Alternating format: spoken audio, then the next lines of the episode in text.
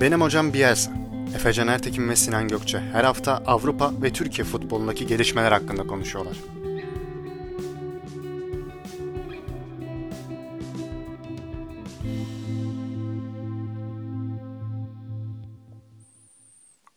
Benim hocam Bielsa'nın 6. bölümüne hoş geldiniz. Sinan Gökçe ile beraber yine Türkiye ve Avrupa futbolunda olan dikkatimizi çeken gelişmeleri konuşacağız. Sinan hoş geldin abi nasılsın? Hoş bulduk abi. İyiyim. Sen nasılsın? İyiyim ben de. Ne olsun? Nasıl geçiyor hafta? Artık sonuna geldik. Abi evet. Bu hafta biraz böyle koşturma, devlet daireleri, kağıt işleri vesaire uğraştırdı beni. Yoruldum da. Ama genel olarak iyi geçiyor. Senin nasıl geçiyor? Ha, benim de fena değil. İyi diyebilirim. Yoğun. Senin de yoğun geçtiğini biliyordum. Tahmin ediyordum zaten. Bir de Yok. Bu hafta içi maçları olunca gece de geçe kalmak zorunda kaldık aslında. İzleyeceğiz edeceğiz diye. Vallahi Sen keyifli. Vallahi şeyi. keyifli. Ben mutluyum en azından yani böyle yorgun geçen günlerin üstüne gelip maç izleyebilmek keyifli. Tabii yani hangi maçı izlediğinle de doğru orantılı bu keyif. Doğru. Ama onun dışında işte biliyorsun beraber katıldığımız bir e, fantezi ligimiz var NBA'de. Bazen Evet. İşte çok geç olmasa hani maçları da daha çok takip edip en azından highlightlarla vesaire bu hafta içinin biraz şeyini e, yoğunluğunu üstümüzden atmaya çalışıyoruz. Doğru. Vallahi ben ilk gece izledim. Ertesi gün izinliydim. Bir Golden State Brooklyn maçı izledim ama Golden State yani fecaat bir halde. Daha sezonun başı toparlarlar ya. Ya top istediği kadar toparlasın. Ya diğer tarafta da Kevin Durant yani adam abi Aşil tendonu gitti. Sanki hiçbir şey olmamış gibi. Çıktı oynadı yani fantezide de düşündüğüm isimlerden biriydi. Almadığıma biraz üzüldüm. Sizde miydi yoksa Kevin Durant? Yok ben birinci sıradan seçtiğim için Ante vardı. Ha, bende. sen direkt doğru Yenis'e gitmiştin. Doğru Bu doğru. Aşil tendonu ile ilgili bence uzun bile kaldı. Yani 2002 Dünya Kupası'nın olduğu sene o zaman işte okuma bayramı vesaire vardı okulda. Böyle minik bir anı. Okulda işte tören sonrasında top oynuyoruz arkadaşlarla. Top da babama doğru geldi böyle. Babam da ayağıyla bize hani böyle basit bir pas atacakken tak Aşil tendonu attı. Ne diyorsun ya? Tabii 2002 senesi ve dünya tam böyle işte okul bitiyor Haziran ayları. Babamın aşil tendonu attı. Sol aşil tendon bir de. O yani 60 aşille kendi kendine araba kullanarak hastaneye götürdü. Bir de manuel araba bir şey. O ayakla debriyaja falan bastı. 3 ay bayağı yataktaydı. Bütün Dünya Kupası'nı yatakta geçirdi zaten. Onun için böyle salona şey kurmuştuk. Şimdi düşününce o 3 ayda döndü. E Durant de 500 günde döndü herhalde. Ya, İşte bu paça çorbası falan içmesi lazım. Durant'in. Çok daha erken dönebilirdi diye düşünüyorum o zaman. Ya kardeşim aynen Amerika'daki besinde yani yemeklerin besin değeri düşük. İyi şey olmamış. Kuvvetli muhtemel abi. kendine. Paçadır işte e, tuzlamadır bunları içse çok daha erken döneceğini düşünüyorum ben. Ama işte spor bilimi adı altında biraz bu gerçeklerden uzaklaşıyor insanlar. Olabilir hocam. Kevin Durant da zamanında bir Ümraniye gezisine çıkmıştı. Orada kalsaymış demek ki. Ha, Hafif bu böyle kayboldu biraz- Ümraniye mi? Aynen. Öyle bir olayı vardı ya onun. Valla ya iyi gördüm bu arada Kevin Durant'ı da. Aşil tendonu bu- uzun uzun bahsettik. Ama yani 500 güne değmiş gibi duruyor. Toparlamış kendini. Neyse böyle ufak bir NBA 2002 Dünya Kupası muhabbeti yaptıktan sonra gündemimize geçebiliriz yavaş yavaş istersen. Geçelim evet çok basketbol konuştuk. Fazla bile. Aynen ya. Ben- benim hocam Popovic mi? Yok Geliyor yok. Yoksa. Yok yok. Be- benim hocam Ahmet Kandemir biliyorsun. Neyse Allah aşkına al bizi şu al, al bizi şu basketboldan. Bu, bu yani bu böyle bir haftada bu kadar tadımızı kaçıran gelişmelerin olduğu bir haftada çok basket konuştuk bile. İşte aynen aslında basket konuşsak daha mı iyi diye düşündüğümüz bir haftaydı diyorum. Ve e, geçiyorum. Süper Lig'deki e, yani hep böyle bir klişe vardır zaten. Hakem konuşmayalım diyoruz ama yani nasıl konuşmayalım denilen duruma geliniyor sürekli Süper Lig'de. Bir kez daha o noktadayız. Yani burada abi önce senin de düşüncelerini merak ediyorum. Şimdi de e, Sergen Yalçın açıklamalarını konuştuk maçtan önce. Aman e, programdan önce. E, maç sonunda yaptı. Hı hı. Yani abi ne, yani Türkiye'deki aslında hakem problemi yani tabii ki çok e, derin bir olay. Geçmişi de var. Hani mazisi de olan bir şey. Yani sen bu daha doğrusu problem standartsızlık mı sence yani kararlardaki? Ya o ya bence problemin kaynağı olan birçok alt başlık var ve en önemlilerinden biri standartsızlık. Diğeri de e, yönetim anlamında bir belirli kurumun başarılı bir şekilde yönetimi yapamıyor oluşu. Yani şimdi Merkez Hakem Kurulu'nun başkanı her değiştiğinde e, kararların standardı da ona göre değişiyor. Böyle olduğu sürece de bir şeylerin düzenli olarak iyi gitmesi hakemler açısından en azından çok da mümkün değil. E buna ek olarak zaten yani şu an ligde e, ligin kontrolü açısından ne iyi gidiyor ki diye sorsam sana hani cevap verebileceğin çok başlık var mı? Yani şimdi mesela bu yayıncıyla işte Kulüpler Birliği'nin mevzuları var. İşte diyor ki o Doğru. paramı alamadım. O diyor ki biz verdik. Ortada para yok. Kulüplere para gelmemiş. E şimdi yani daha bu kadar e, yönetimin en üst kademesinde sıkıntı varken altta hakemlerin yönetiminin böyle absürt bir şekil almış olması şaşırtmıyor açıkçası beni ya. Yani abi doğru. Balık baştan kokar demişler ya. Aynen Ama öyle. muhabbet yani ya Türk futbolunun zaten başını konuşmaya gerek yok da e, dinleyicilerimiz hak verecektir. Ama e, dediğin gibi daha yönetimden başlayan bir problem var. Yani Türkiye Futbol Federasyonu içinde bir problem var. Hem bu dediğin gibi yayın krizi olsun. Hem yani bu pandemi döneminde bence bu alınan hükmen mağlubiyet kararı da tartışmalı. Fiyasko Zaten ya. Küm, ya küme düşmeme. Ya. ya bunu abi şöyle e, bir elleri mahkum yani bunu yapmaya. En başta o 21 takımlı lige karar verirken zaten böyle bir şeyin olacağı yani gün gibi ortadaydı. E tabii nasıl Haksız bitecek mıyım? bu lig? Nasıl bitecek bu lig yoksa maç maçlar ertelenmeye başladığında mümkün değil bitmez. E şimdi böyle bir karar aldılar. 21 takımlı ligden de geri dönemiyorlar. Ama şimdi çok saçma abi sen bu takımları hem dedin ki tamam düşme yok çünkü pandemi var. Ama şimdi diyorsun ki e şimdi hükmen mağlup olup düşebilirsiniz. E şimdi pandemi yok mu? Daha beteri var. Yine var. evet ya, ne değişti var. mesela yani? O zaman niye okeydiniz de şimdi okey değilsiniz? Ya ya da abi yani o kadar çok konuşacak şey var ki abi işte mesela Fenerbahçe maçı bu hafta konuşulacak bir sürü olay ve pozisyon oldu. İşte Beşiktaş maçında yani en taze diye aklımda kalan örneği işte Larin'in bir pozisyonu var. Devre arasında Güntekin Onay diyor ki e, Halis Özkahya pozisyon gol olmadan düdüğünü çaldığı için e, VAR'a gidilemedi. E, yani mesela niye çalıyor düdüğünü? Yani herhangi bir hakem eğitiminde demiyorlar mı ceza alanında bir pozisyon olduğunda pozisyon bitmeden düdüğünüzü çalmayın diye. Yani bu kadar basit şeyler bile kaçıyor mu? Ya da işte mesela var konuşuyoruz. Senle de programdan önce konuştuk. Evet. Yani iyi ki var mı yoksa nereden geldi mi? Herkes farklı şeyler düşünüyor. Sen ne düşünüyorsun? Abi benim buradaki düşüncem şu şekilde. Yani programdan önce sana da söylemiştim. Hatta bunu Sokrates FC'de de hangi bölüm tam hatırlamıyorum ama e, Kutay'la Atan çok güzel tartışmışlardı. İki farklı tarafı temsil ederek.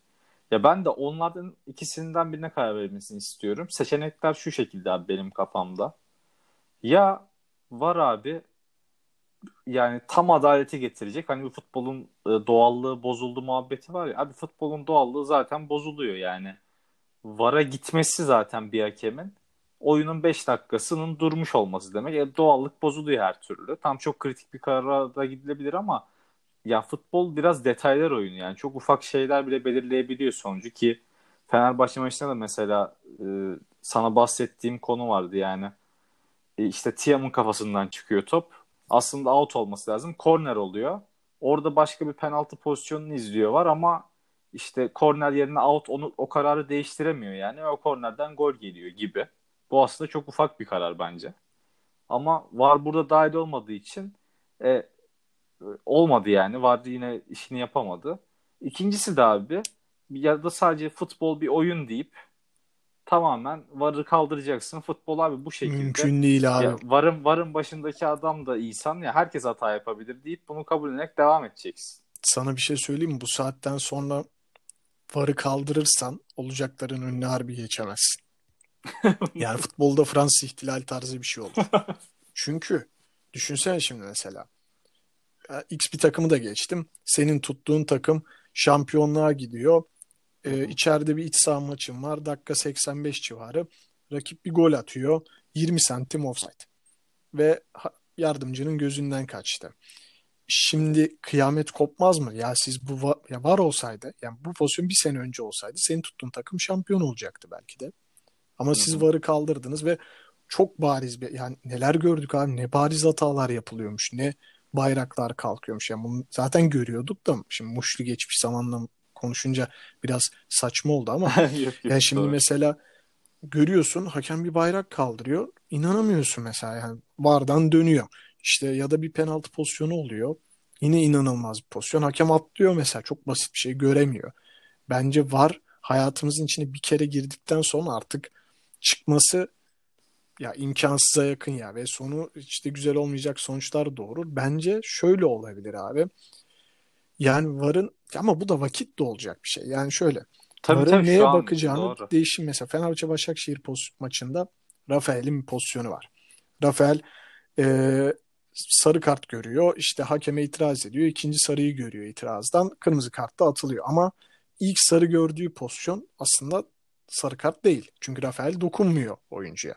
Hatırladın değil mi pozisyonu? Evet evet. E Şimdi mesela var sarı karta bakamadığı için bu pozisyon mesela es geçiriyor. Ama baksalar belki uyarsalar böyle bir şey olmayacak. Ya bu veya benzeri konularda varın e, işin içine müdahil olduğu konular değiştirilebilir. Bu başlıklar güncellenebilir. Bu da bence vakit geçtikçe de e, daha hızlı olacaktır.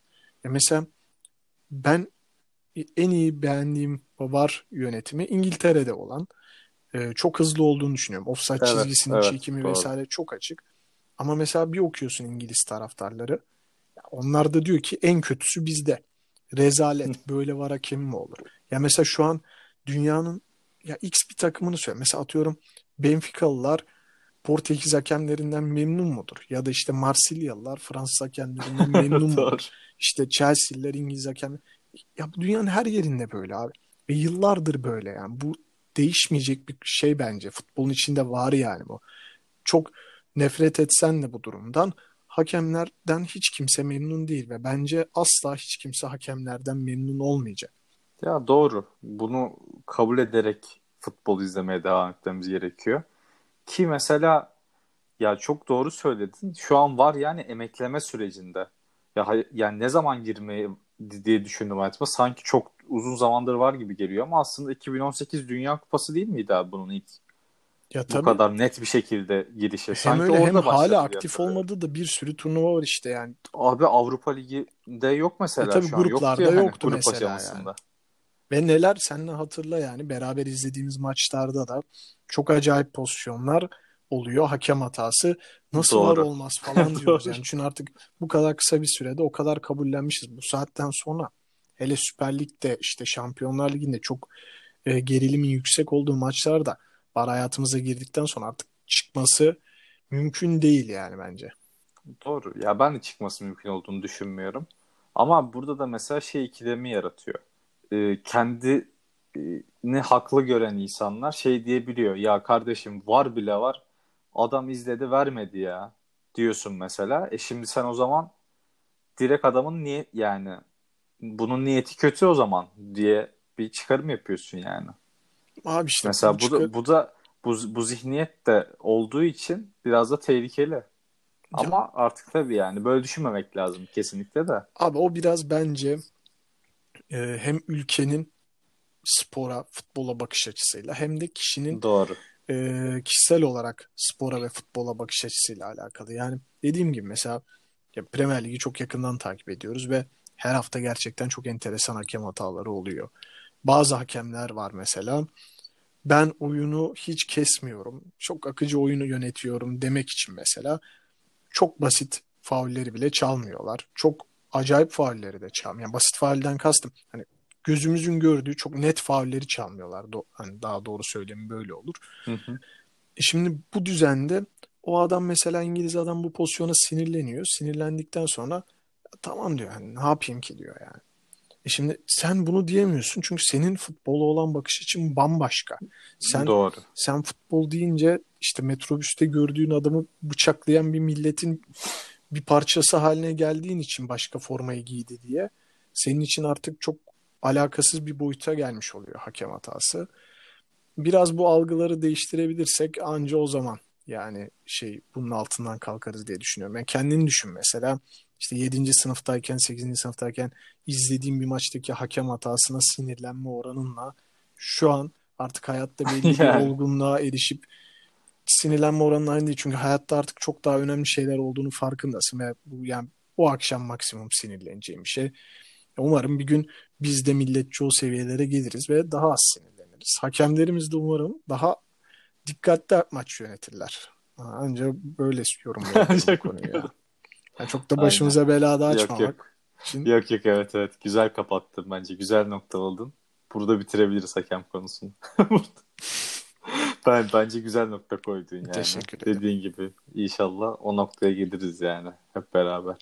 O zaman şöyle bir hakem tartışmalarına değindikten sonra bugünün yani beni şaşırtan ama aslında beklenen gelişmesinden biraz konuşalım. Thomas Tuchel'in görevine son verildiği iddia ediliyor hala. Bildiğin iddiası bu.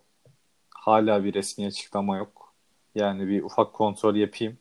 Ya bazı Fransız Ama- kaynaklar da çok böyle güvenildi kaynaklar da bunu geçtiler ama Evet. bence doğrudur. Evet. Yani ben bildiğin Ben buradan de çok zannetmiyorum.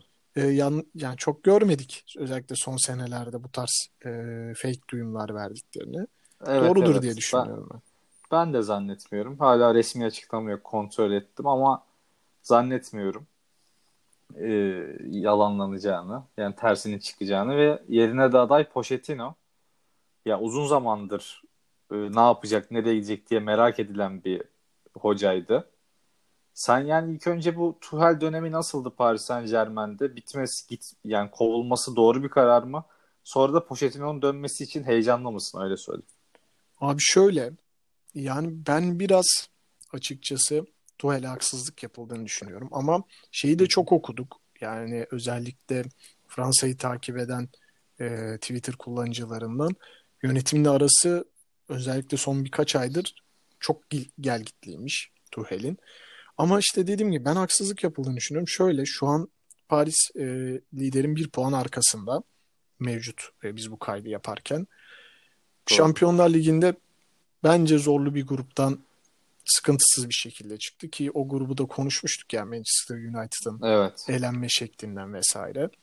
O grubu lider bitirdiler. Aynen öyle. E, bu takım geçen sene de Şampiyonlar Ligi finali oynadı. Ve Paris Saint-Germain oluşumunun başladığından beri ya, kupaya en çok yaklaştıkları an. Şimdi ben şunu düşünmeye başladım bu seneki Şampiyonlar Ligi'ndeki iyi performanstan sonra da. Paris ligi gümbür gümbür domine ettiği senelerde Avrupa'da çok başarılı olamadı. Çok erken işte Neymar'ın sakatlığıyla vesaire daha başka sakatlıklar yüzünden çok erken veda ettiler.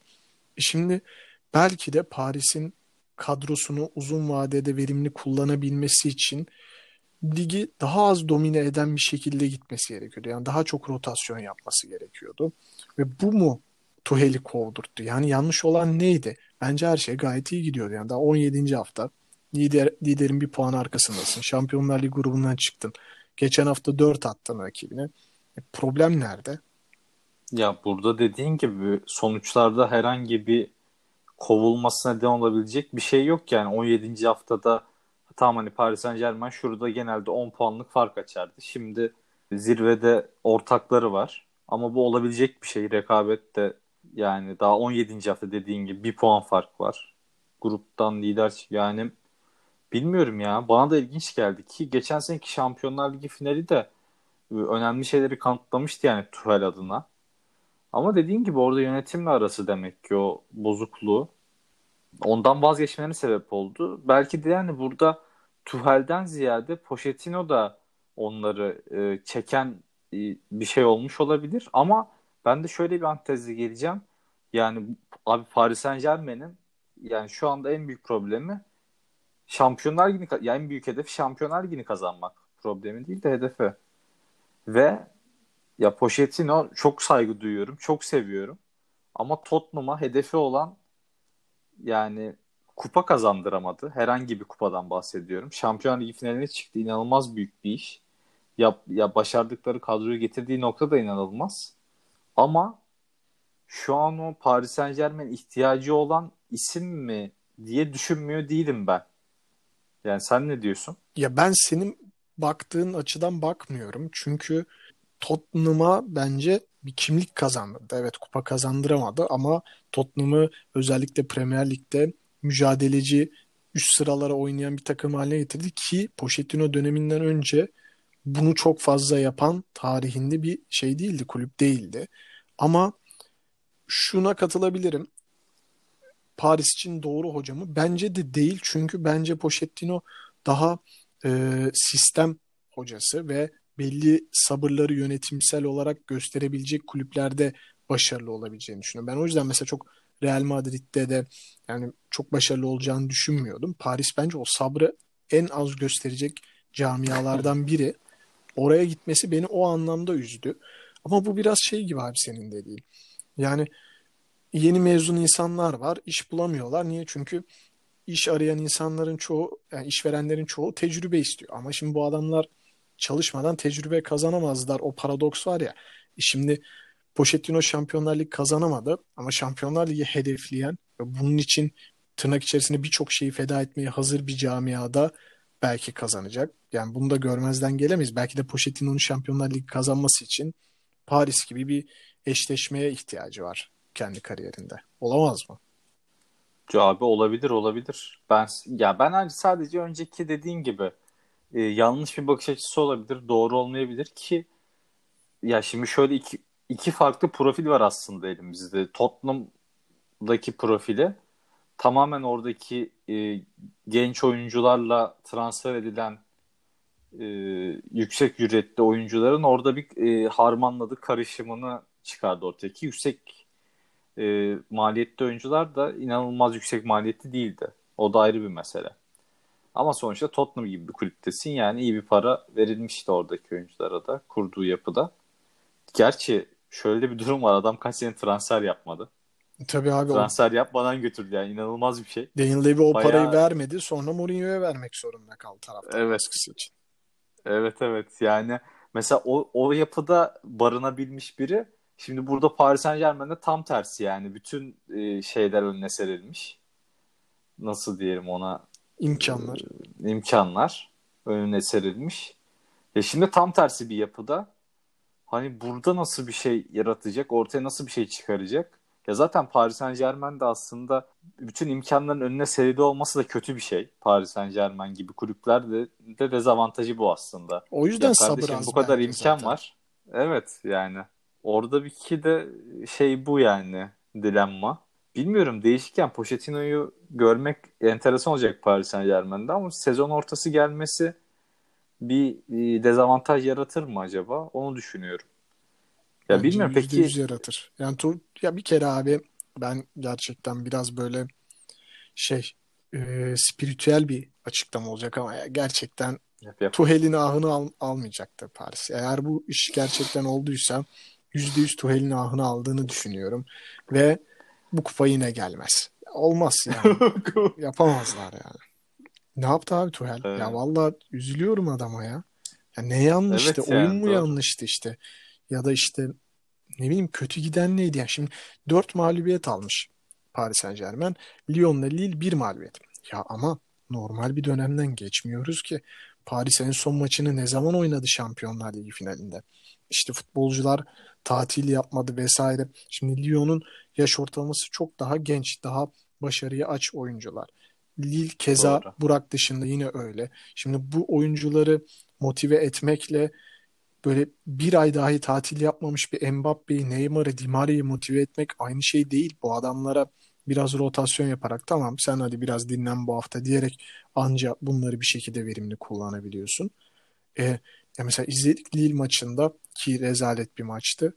E, Mbappe kaç, 75. dakikada oyuna girdi. Almıyor o zamana kadar alamıyor. Bir şekilde dinlendirmesi gerekiyor. O yüzden bence bu dört mağlubiyet normal bir dört mağlubiyet değil. Ya biraz işte bilmiyorum ya. O yönetimle arasındaki muhtemelen e, kişisel problemler, o ego savaşları belki de sonunu hazırladı Tuchel'in. Ya abi olabilir. Ben de yani çünkü sonuçlarda herhangi bir sıkıntı yaratacak ve böyle erken aksiyon almaya e, gerektirecek bir şey görmüyorum. Ki lige de aslında biraz o dediğin Şampiyon Ligi'nin geçmesinden ötürü sallantılı başlamışlardı işte. E, olaylı bir Marsilya maçı. Lens'a kaybettiler. Ondan sonra Monaco'ya kaybetmişler. Bir de Lyon'a. E, yani evet dediğin gibi bu mağlubiyetler de gayet olabilecek mağlubiyetler. Hiç ben şey göremiyorum yani bir sonuçlarla bir çıkarım yapmak zor ayrılmasından. Bakalım abi ya. Ben dediğim gibi bu ah alındıktan sonra ah, ah aynen çok e, başarılı olacağını düşünmüyorum. İstersen buradan bu kadar Fransa konuşmuşken bir minik evet, evet. Lille'de konuşalım. Evet. Dün de Lille e, yine Burak'ın golüyle kazandı. Yani daha doğrusu sonradan oyuna girip Yusuf asist yaptı. Burak golü attı. Montpellier'i 3-2 yendiler. Ne düşünüyorsun abi? Lille'in ligdeki gidişatı gayet iyi. Ya bir sürpriz şampiyon çıkar mı diyeyim buradan ya da e, nasıl buluyorsun performansını bizimkilerin? Abi öncelikle şu sürpriz şampiyon kısmına yorumumu yapayım. Ben gerçekten Lyon'la Lille'in bu sene hani ikisinin şamp sürpriz şampiyonlardan tabii ki biri olacak ama ya, sürpriz şampiyonun kesin çıkacağına inanıyorum. Cümleyi öyle toplayayım. Hmm. Bunun da ya Lyon ya Lille olacak. İkisinden biri ya. Ben Marsilya'yı o kadar şanslı görenlerden değilim açıkçası. O da yani sen kişisel olarak bir Andre Villas-Boas hater olduğum için olabilir. Yani hiç sevmiyorum oynattığı futbolda. Kendi kendi karakterini de hiç sevmiyorum. Ee, onunla da alakalı olabilir ama Lille de hatırlarsın belki yani FM 2020'de acayip güzel evet, bir kariyerim evet, vardı. Can. Oradan da böyle işte futbolcularına falan da aşinayım. Bence Burak sakatlanmazsa bu performanslarını e, uzun vadede devam ettirebilirler ki hoca da Galtier'de bunu e, başarabilmek için Burak'la Yusuf'u genelde işte Mamba ile Ikone ile vesaire çok değişimli oynatıyor. Yani her maç farklı bir ön taraf görüyoruz. İşte bazen farklı bir ikili, bazen farklı bir ikili. Bunlar yedekleşe yedekleşe oynuyorlar. Bu uzun vadede randımanı artacak, arttıracaktır diye düşünüyorum. Sen ne düşünüyorsun? Ya abi ben de düş- iyi bir aday olduklarını düşünüyorum kesinlikle. Sen bu arada ya şeye Paris Saint Germain'e bayağı dolmuşsun ya. Yani kesin şampiyon çıkacağını düşünüyorum falan. İddialı açıklamalar hocam. Ha biraz Onu... hislerime güveniyorum ya. ben isterim yani açıkçası Fransa Ligi'ne bir heyecan gelsin. Bence İtalya ve Fransa'da bu sene şampiyonlar değişecek gibi bir hava var yani gerçekten. E bir de bu sene olmayacaksa abi şimdi o takımlar evet. için de yani fırsat bu fırsat. Yani bu sene Juventus'u düşürdün düşürdün. İşte bu sene Paris'i düşürdün düşürdün. Bu sene hatta biraz daha işte Bayern'le. Bayern'i Liverpool'u düşürdün düşürdün. Daha nasıl düşüreceksin abi? Aynen. Başka türlü zor. Zor yani. Düşüremez. Kolay kolay inmezler aşağı. Bir iki kelam ya. Burak'la Yusuf'a et ya. Abi vallahi ne diyeyim inanılmaz ya. Ben çok beğeniyorum ikisini. Dün biraz ben e, daha çok Milan Lazio maçını izledim. E, Montpellier Lille maçının sonlarına doğru döndüm. Abi sonda da bir pozisyon oldu ya. Çok acayipti. Burak golü attıktan sonra işte dördüncü gol için yine bir, bir kontraya çıktı. Burak yani ceza sahası içinde 100 kere olsa 100 kere vuracağı bir pozisyonda Yusuf boş pozisyona değil sırf Yusuf diye bence ona e, boş kaleye gol attırmaya çalıştı. Savunma araya girdi. Atamadı Yusuf golü. Ama yani orada şey Yusuf olduğu için onu yaptığını düşündüm nedense yo, bilmiyorum. Yo, muhtemelen öyledir zaten ya. Burak da Yusuf ikisinin totalde 19 gole direkt katkısı var gol asist anlamında. Çok acayip iş başarıyorlar. Şu iki şey söyleyeceğim. Birincisi söyle, söyle. E, Lille maçından sonra Galtier'in soyunma odasında Burak'la ilk karşılaştığının videosunu gördüm. Yani bir sarılıyor Evet. böyle Çok iyi. Hani- Çok çok güzel. öz oğluna sarılırcasına sa- sarılıyor. Sana yani şöyle soracağım. Bu Burak Yusuf ikilisi sence milli takımda önümüzdeki yaz biz Şenol Hoca'ya bir 4-4-2 ya da böyle 4-4-1-1 varyasyona böyle Yusuf'un daha serbest Burak'ın etrafında dolaştığı bir formasyon denetir mi? Yusuf'u nasıl kullanacağına yönelik çok çok iyi bir örnek bence. Çok güzel söyledin hocam. Yani çünkü Yusuf'un milli takımda bir görev problemi vardı yani. Kend, ona bir rol çizemiyordu bence Şenol Güneş kafasında. Hani e, çünkü ya zaten Trabzon'da da kanattan ortaya geçti. Ondan sonra burada Lille'de biraz kanat oynadı. Ortada denendi. Şimdi yani tam böyle o ceza sahası içinde bitirici, daha araya paslar bırakabilen, duvar olabilen, o bağlantıları sağlayabilen bir oyuncu oldu. Ki yani ceza sahası içinde de inanılmaz bitiriciye dönüşüyor bence Yusuf. Çok temiz tek, Tek vuruşları çok çok iyi. Ya onun için yaz yaza çok iyi bir örnek oluşturuyor. Dediğin gibi yani mesela e, yedekte durabilir. Sıkıştığı maçlarda girip Burak'la ikisini kullanmak çok çok mantıklı.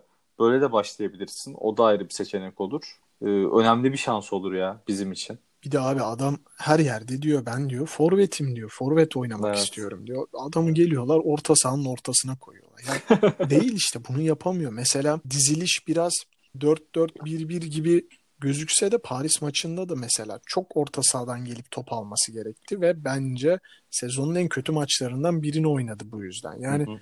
Yusuf o rolü oynayamıyor. Bu bence çok artık belli oldu gibi yani. Gelip orta sahadan topu alıp özellikle rakibin Yok. İkinci bölgede iyi bastığı e, maçlarda bunu başaramıyor. Bunu ısrarla devam etmenin milli takım özelinde çok pek bir yarar getireceğini düşünmüyorum ben. Ben de katılıyorum abi.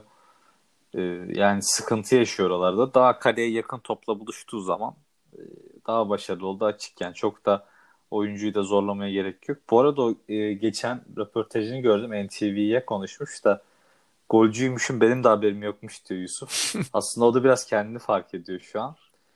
Ya e, Lille ile ilgili söyleyeceklerim bittiyse abi son e, bir şey eklemek istiyorum Lille ile alakalı. Ama varsa söyleyeceğim şey söyle şu an. Yok ya muhtemelen daha çok konuşturacaklar kendilerinden. O yüzden yeter bence bu program. Bu kadar değil. Abi ben burada Lyon'un e, daha öne çıktığını düşünüyorum. Yani açıkçası daha doğrusu şöyle söyleyeyim. E, bana daha hitap eden futbolu Lyon oynuyor. Yani e, Lyon'un maçlarından daha çok zevk alıyorum. Hani Lille'i e, Yusuf ve Burak için daha farklı bir gözle iz- izliyorum. Ama dün de Lyon-Nantes maçına da mesela biraz göz attım. Yani abi savunmadan çıkışları ya bilmiyorum bir anda böyle kalenin önünde bitiyorlar ya adamlar. İnanılmaz bir şey. Ee, bilmiyorum bana daha hitap ediyor gibi yani. Biraz Lyon genetiklerine zaten uyan bir futbol oynuyorlar bence. Lyon hep bu kadar hızlı futbol Doğru. oynuyor. Onların yani zaten iç saha performansları da fena değil ama dış saha performansları daha etkileyici. Dış sahada lig lideriler. Orada da yani Toko Ekambi bayağı formda. Acayip. Evet evet.